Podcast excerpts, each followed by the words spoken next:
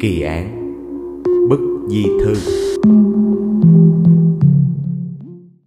Chào mừng các bạn đã quay trở lại với kênh Truyện Ma Bẻ Lái. Mình là Ma Truyện. Ngày hôm nay chúng ta lại tiếp tục series kỳ án nhé. Mấy ngày hôm nay thì à, những kỳ án trước mình hay kể là về Hồng Kông, Trung Quốc Nói chung là châu Á. Thì hôm nay chúng ta sẽ lạng lạng qua bên Mỹ Xem có kỳ án nào ly kỳ không nha. Cái câu chuyện ngày hôm nay mình muốn kể cho các bạn nghe Là một vụ án tương đối là ly kỳ Xảy ra tại bang Nam Carolina Đây là một vụ án mà dường như không thể tìm ra được hung thủ các bạn Hắn cứ như vậy ở trong bóng tối mà đùa cợt tra tấn tinh thần của người nhà nạn nhân bằng cách gọi điện thoại cho người nhà nạn nhân liên tục. Did you receive the letter today?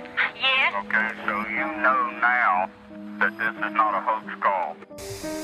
Sherry is part of me. Physically, mentally, emotionally, spiritually, our souls are one now. Cái vụ án này nó đã mở ra một cái cuộc truy lùng có thể nói là lớn nhất trong lịch sử của tiểu bang Nam Carolina luôn các bạn. Có một cái bộ phim truyền hình có tựa đề là Nightmare in Columbia County. Nó được phát sóng vào ngày 10 tháng 12 năm 1991. Chính là bộ phim được dựng lại từ cái câu chuyện vụ án có thật này đó các bạn. Vụ án này nó xảy ra đối với một cái gia đình của cô Dow Smith Jordan. Cô Dow Smith Jordan này hiện nay đang là một ca sĩ, nhạc sĩ, là một diễn giả truyền động lực. Cách đây 36 năm, vào năm 1986, cô ta đã tham gia và đăng quang trong cuộc thi Hoa hậu của tiểu bang Nam Carolina. Và sau đó cô ta lại tiếp tục đạt giải Á hậu 2 trong cuộc thi Hoa hậu Mỹ. Cô ta nói rằng cô ta có quyết tâm và động lực để tham gia những cuộc thi đó là do sự động viên và khích lệ của người em gái ruột của cô ta. Chị đẹp lắm, nếu chị đi thi hoa hậu thì chắc chắn sẽ đoạt giải đấy. Đó là lời nói của cô em gái có tên là Sari, một cô gái cũng xinh đẹp không kém, nhưng số phận rất nghiệt ngã. Cô ta đã bị bắt cóc và giết hại vào năm 1985. Ok, bây giờ chúng ta sẽ bắt đầu đi vào chi tiết vụ án ly kỳ này, xem nó có những điều gì nhé. Vào ngày 31 tháng 5 năm 1985, lúc đó thì Dow Smith chỉ mới có 21 tuổi thôi. Cô ta đang tham gia một cái buổi diễn ca nhạc tại một cái trường đại học ở một cái khu vực khác. Thì được cảnh sát báo rằng em gái của cô ta, Sarah Smith đã mất tích. Và để đảm bảo an toàn cho cô ta thì cảnh sát đã hộ tống cô ta trở về nhà. Cô em gái cũng là nạn nhân có tên là Sarah Smith, là đứa con thứ hai ở trong gia đình đó. Lúc đó cô ta chỉ mới 17 tuổi thôi Vừa mới bước qua tuổi 18 các bạn. Ngày hôm đó là cái ngày cô ta đi tham gia một cái buổi tiệc Cái tiệc mà sau khi người ta tốt nghiệp trung học ở Mỹ Các bạn người ta hay có những cái buổi dạ tiệc như vậy. Cô ta tốt nghiệp trường trung học Lexington. Và sau khi tham dự buổi tiệc thì cô ta trở về nhà vào lúc 15 giờ 38 phút chiều ngày hôm đó. Khi cô ta về gần đến nhà, thì ở trước cửa nhà là một cái hộp thư các bạn. Hộp thư mà để cho những cái người mà gửi thư, gửi bưu phẩm người ta sẽ bỏ trong đó chứ người ta không đem tận vô trong nhà đó. Thì như thói quen cô ta sẽ ngừng ở ngay đó, cô ta lấy thư. Thì cái lúc này, cái ông bố của cô ta đã đứng ở trên cửa sổ và nhìn thấy cái xe của con gái mình đã đến ngay cái chỗ thùng thư và đậu lại ở đó rồi. Thì ông ta cũng không để ý, nghĩ là nó chuẩn bị về nhà, nó chuẩn bị vô nhà vậy thôi. Nhưng mà đến 5 phút rồi 10 phút sau thì ông ta chợt nhận ra là sao con gái ổng chưa vô nhà. Thì lúc này ổng mới nhìn ra ngoài cái chỗ thùng thư một lần nữa. Cái thùng thư đó nó cách cái nhà khoảng chừng 100 mét thôi. Thì ổng thấy cái xe vẫn còn đậu ở đó, nhưng mà cái cửa xe thì bị mở toang các bạn. Ông bố đã nhận thấy một cái điều gì đó hơi bất thường rồi ông ta mới lao xuống, chạy ra cái chỗ của cái xe đó. Thì khi đến chỗ cái xe xe vẫn còn đang nổ máy. Cửa thì mở các bạn. Có những cái dấu chân từ ở cái ghế lái đi ra đến cái thùng thư, nhưng không có dấu chân quay trở lại xe các bạn. Lúc này dưới nền đất thì các phong thư đang vương vãi ở dưới. Và đứa con gái 17 tuổi của ông ta, Sarah Smith, đã biến mất lúc này thì gia đình cô ta chắc chắn khả năng cao là bị bắt cóc. Bởi vì cô ta rất là ngoan, không có chuyện mà bỏ đi mà một cách vội vã mà không báo về cho gia đình như vậy. Cái thứ hai nữa là cô ta bị một cái chứng bệnh, thời điểm đó thì hiếm gặp, gọi là chứng bệnh tiểu đường các bạn. Thì lúc nào trong người cũng phải có thuốc hết, chứ không có thể mà đi ra ngoài, đi xa mà không mang theo thuốc được. Cả nhà hoảng sợ quá mới báo cho cảnh sát ở Lexington. Khi cảnh sát đến, người ta khám nghiệm cái hiện trường đó, thì người ta chú ý những cái dấu chân có một chiều thôi, từ ghế lái của xe hơi đi đến cái thùng lấy thư và không có cái dấu hiệu trở ngược trở về.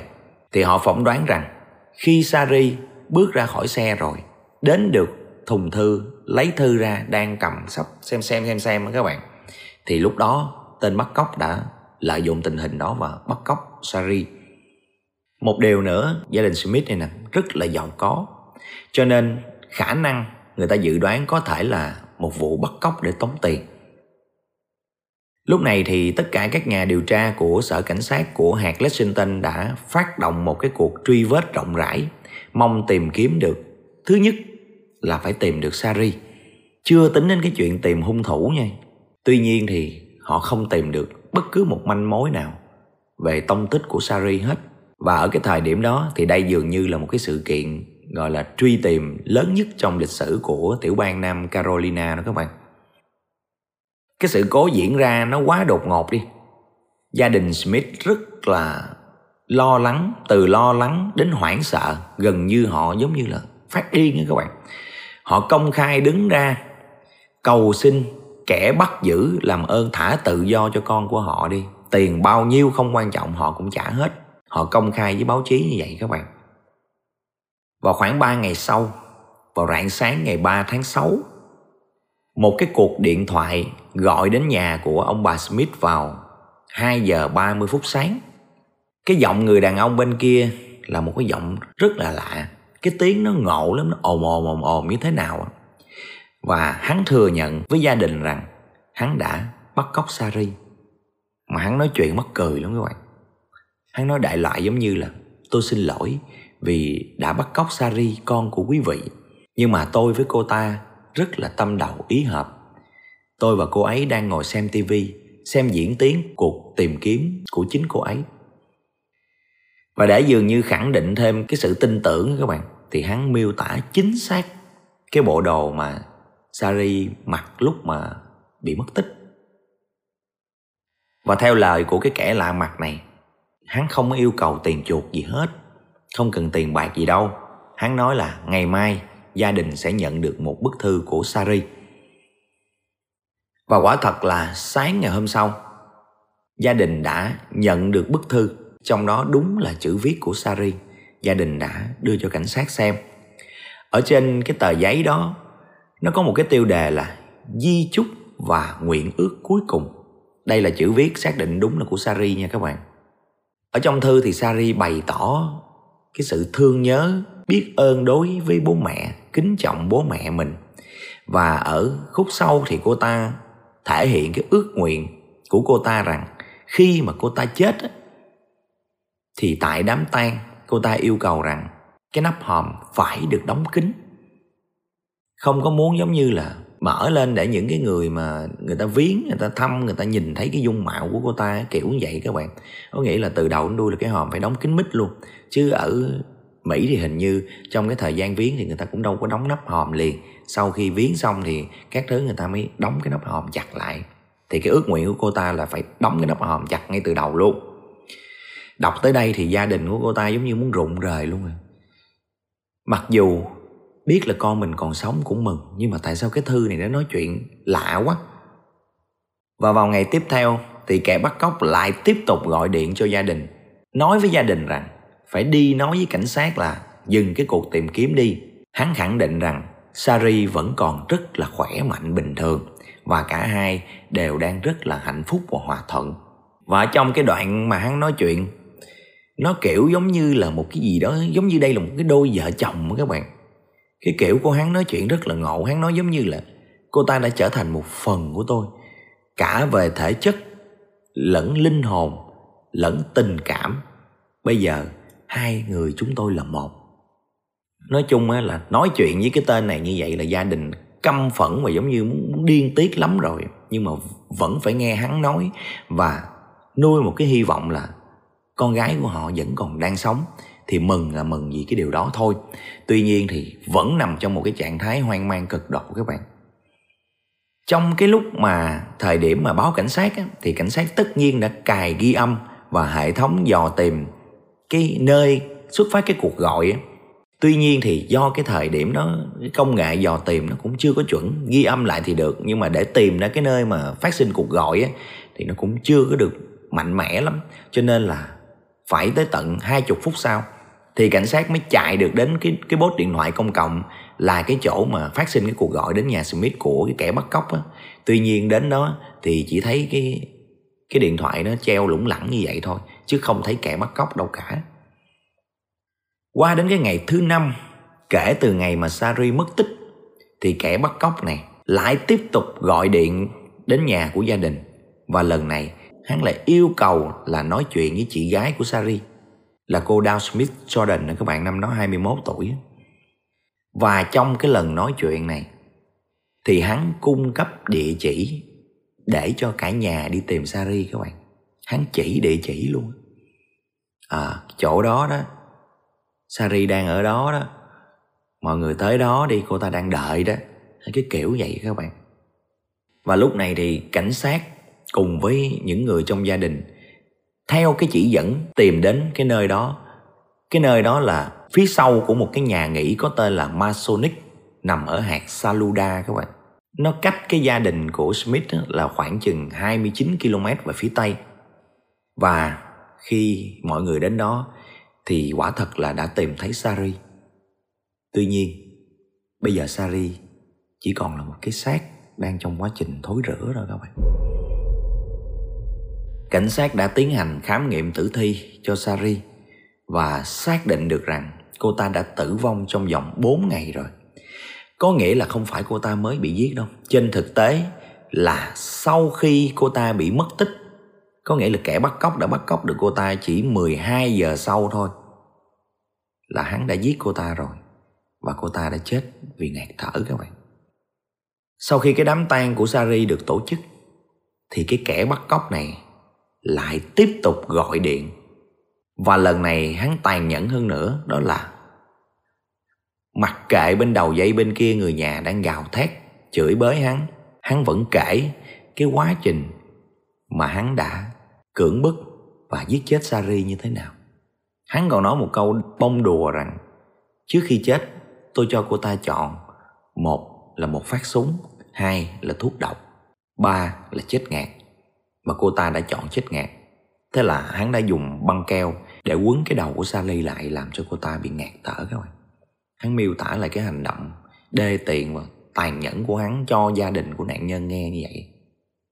Cái nỗi sợ nó có nhiều cái cấp độ của cái nỗi sợ lắm. Thí dụ như mình đang ngồi bình thường vậy có ai đó sau lưng hù mình cái hay dỗ dai mình cái, hay la lên một cái làm mình giật mình lúc đó mình cũng thoáng sợ. Nhưng khi mình quay lại mình thấy đó là bạn mình hay là cái gì đó thì cái nỗi sợ lập tức nó tan biến liền. Nhưng có những cái nỗi sợ, nó nằm ở trong đầu óc rất là lâu các bạn. Nhất là trong cái sự kiện này, trong những ngày con gái của gia đình họ mất tích họ sợ đủ thứ họ không biết kẻ bắt cóc sẽ làm cái gì đối với con gái họ rồi con gái của họ thì đang bị bệnh tiểu đường, không có thuốc thang gì nữa thì sẽ như thế nào?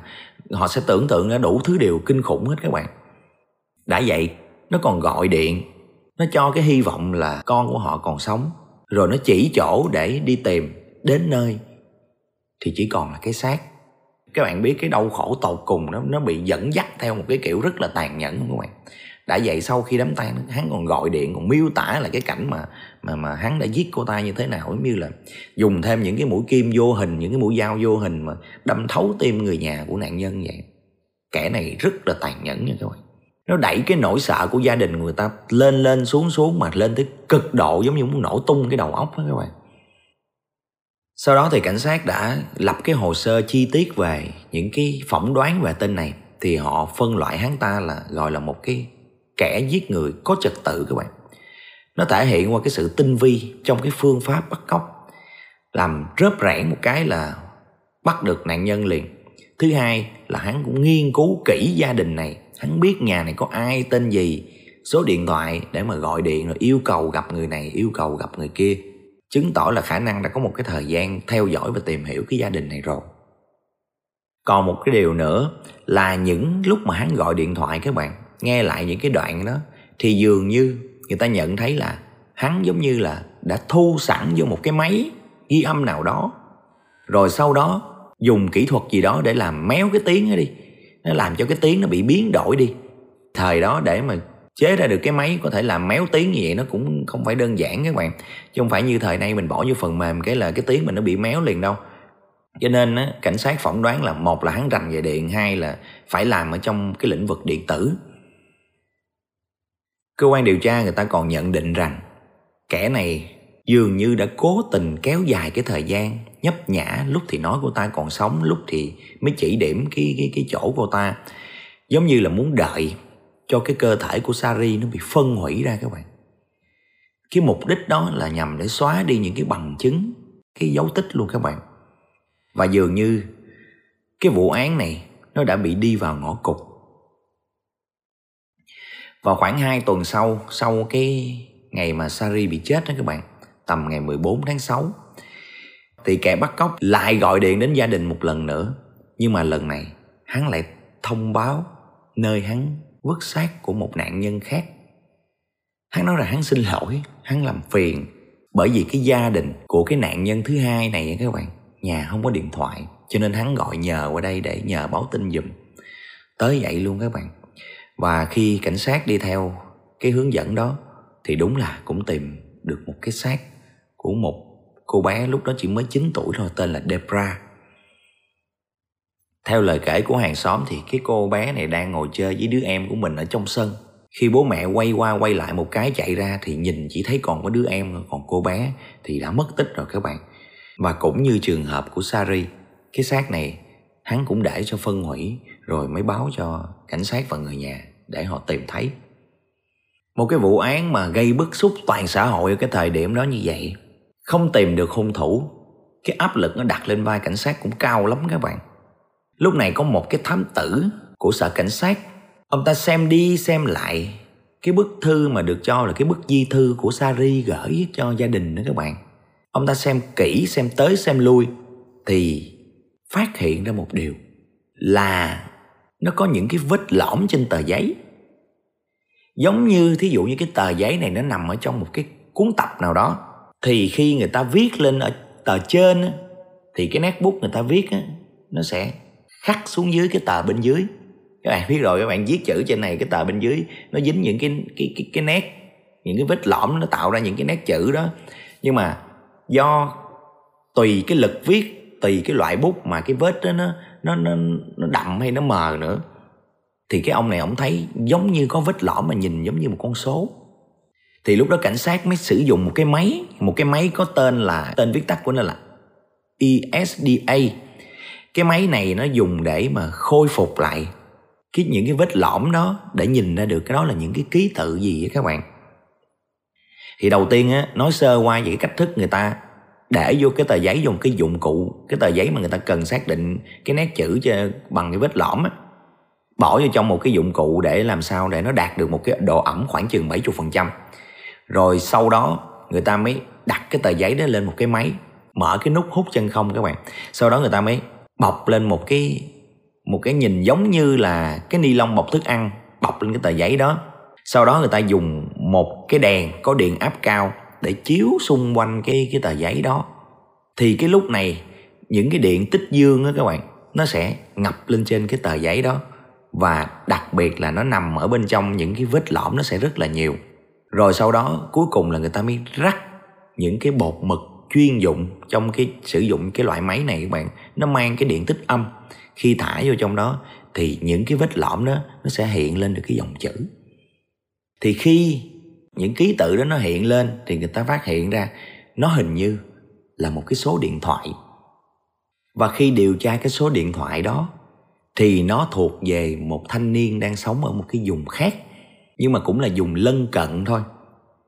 Và họ điều tra qua cái người thanh niên đó và điều tra những cái số điện thoại mà thường xuyên gọi vô cái số điện thoại của người thanh niên đó thì họ biết rằng anh ta có một người bố sống tại cái khu vực tiểu bang Nam Carolina luôn. Và bố anh ta là một kỹ sư điện các bạn. Cảnh sát lập tức cho người đến để điều tra. Tuy nhiên thì ở cái thời điểm đó, cái người bố này cùng với vợ của ông ta đang đi du lịch ở xa, cho nên bằng chứng ngoại phạm rất là đầy đủ. Ông ta không phải là hung thủ. Nhưng trong thời gian ông ta đi du lịch cùng với vợ các bạn, thì có một cái người thợ canh xưởng cho ông ta cái xưởng cũng chế tạo các thiết bị điện luôn. Cái người đó tên là Raleigh Genbell anh ta vừa là thợ sửa chữa điện mà vừa là cái người canh cái xưởng đó trong thời gian hai cái à, ông bà chủ này đi du lịch. Khi mà ông bà chủ này đi du lịch thì có viết cái số điện thoại của con trai mình lên trên cái tờ giấy, nói rằng nếu mà có sự việc gì nó xảy ra đối với xưởng mà không liên lạc được do hai vợ chồng đi du lịch ở nơi khác rất là xa, không có nghe được điện thoại thì liên lạc với con của họ để đến để mà hỗ trợ giải quyết hay xử lý gì đó, những cái việc kinh doanh của cái xưởng điện đó. Cho nên ổng mới ghi vô trong cái cái sổ đó. Và cũng ngay tại cái xưởng đó thì cảnh sát đã tìm thấy được sáu cái sợi tóc màu vàng. Và sau khi giám định thì các nhà phân tích cho kết quả rằng tóc đó chính là tóc của Sari và tem dán trên cái bức thư tuyệt mệnh, bức di thư gửi qua đường bưu điện đến nhà Smith cũng trùng với lại cái cái loại tem ở trong cái ngăn tủ kéo ở xưởng luôn. Và những cái đó nó thuộc về cái tên Campbell này hết. Và với những cái bằng chứng như vậy thì ngày 27 tháng 6 năm 1985 họ đã bắt được Larry Campbell nghi phạm cho cái vụ án giết Sari Smith.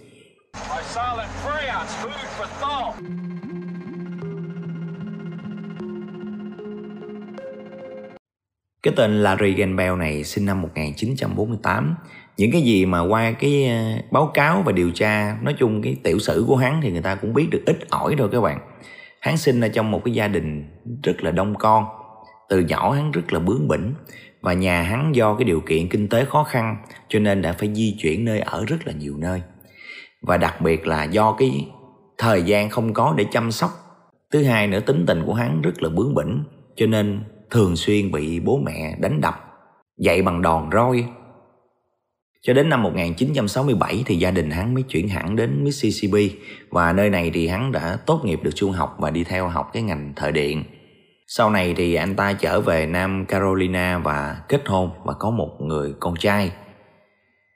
Hắn đã gia nhập thủy quân lục chiến vào năm 1970 nhưng mà đã được giải ngũ sớm là do trong cái lúc mà lau súng các bạn thì súng bị cướp cò và đã bắn vào chân của hắn, làm cho hắn bị à, tật hết một bên chân, cho nên là giải ngũ luôn. Và không biết vì lý do gì, đến năm 1976 hắn ta đã ly dị với vợ và cái quyền nuôi đứa con trai đó thì thuộc về vợ của hắn. Trong những cái năm đầu của năm 1980 thì hắn đã từng bị bắt về tội quấy rối và cưỡng hiếp các bạn. Và rất là nhiều bằng chứng như vậy từ cái tờ giấy viết cái bức di thư của Sari viết gửi cho gia đình là tờ giấy nằm trong cuốn sổ của cái xưởng điện đó. Sợi tóc của Sari, tem thư của hắn, tất cả mọi thứ đều trùng khớp. Hắn đã bị tòa án kết tội giết người cấp độ 1 và phán án tử hình. Trong thời gian mà phiên tòa diễn ra các bạn, đột nhiên hắn cứ la hét, gào thét, nói những cái chuyện trên đời dưới đất, gọi là giả điên, giả khùng mà các bạn nhưng mà đâu phải muốn khùng là khùng đâu. Đâu dễ gì các bạn. Các nhà giám định tâm thần người ta đã chứng minh hắn không hề bị tâm thần. Cho nên cái chuyện giả khùng giả điên đó, một thời gian sau cũng kết thúc thôi. Đến 10 năm sau thì hắn mới bị đem ra tử hình các bạn. Có nghĩa là phán tử hình rồi, nhưng mà ngay như sau tới 10 năm sau, đến năm 1996 vào ngày 4 tháng 10 thì hắn bị tử hình bằng cách là cho ngồi ghế điện. Đối với cái tên giết người này giống như là người ta cũng không có thời gian hay điều kiện để nghiên cứu hắn nhiều hay sao. Chỉ biết rằng người ta kết luận hắn bị cái chứng rối loạn nhân cách phản xã hội thôi. Và cái tiểu sử của hắn rất là ít ỏi. Cho nên người ta cũng không xác định được cái quá trình diễn tiến tâm lý của hắn như thế nào. Thì cũng chỉ biết rằng do ảnh hưởng cái bạo lực của bố mẹ từ nhỏ từ nhỏ hắn lớn lên bằng đòn roi, thì hắn cảm thấy cái gia đình của hắn không có hạnh phúc. Rồi đến lúc lớn lên ly hôn với vợ cũng mất quyền nuôi con. Thì giống như hắn cảm thấy mình bị mất tất cả thì cũng sẽ làm cho những gia đình khác bị mất tất cả như các bạn. Cho nên hắn đã làm cái chuyện mà bắt cóc để để lại cái sự tổn thương cho gia đình của nạn nhân. Cũng giống như là một cái hành động trả thù cho cuộc đời vậy đó. Cái cô chị các bạn, ngay cả khi hắn đã bị tử hình rồi mà cổ vẫn, cứ vẫn thường mơ thấy ác mộng là hắn sẽ tìm và hãm hại cô ta. Chỉ do một lần hắn gọi điện nói chuyện điện thoại với cô ta, các bạn, cái sự ám ảnh đối không những với gia đình mà nhất là đối với cô chị nó rất là lớn. Cũng may là cái điều đó nó không xảy ra. Và sau một thời gian thì cái cô chị cổ đã nghĩ rằng phải vượt qua cái nỗi đau này để tạo dựng một cái cuộc sống mới và làm cái động lực cho gia đình của cổ cũng sẽ nguôi ngoai đi phần nào. Và cổ tham gia vào các hoạt động xã hội như mình kể ban đầu và cô ta đã diễn thuyết cái câu chuyện này ở rất rất là nhiều nơi. Để chi? Để cho những cái người mà cũng gặp những cái điều bất hạnh, có thể là nhỏ thôi, nhưng mà họ đã bị xa xúc họ đã không còn tinh thần để bấu víu vào cuộc sống, thì khi nghe cái câu chuyện của cổ, của gia đình cổ, để thấy rằng ở ngoài cuộc đời nó còn nhiều cái nghịch cảnh ghê gớm lắm. Nhưng gia đình của cổ và cổ đã cố gắng vượt qua để đạt được những cái thành tựu và tiếp tục một cái cuộc sống bình thường. Đây cũng gọi là một trong những cái cách thức kể cái kinh nghiệm trải qua nghịch cảnh, gọi là dùng nghịch cảnh để giúp người khác có hướng để vượt qua nghịch cảnh các bạn. Ok, vụ án ngày hôm nay đến đây thôi. Chúng ta sẽ gặp nhau ở những vụ án tiếp theo. Các bạn có ý kiến gì về vụ án này, nhớ comment ở bên dưới cho mình biết nhé. Còn bây giờ thì xin chào tạm biệt và xin hẹn gặp lại.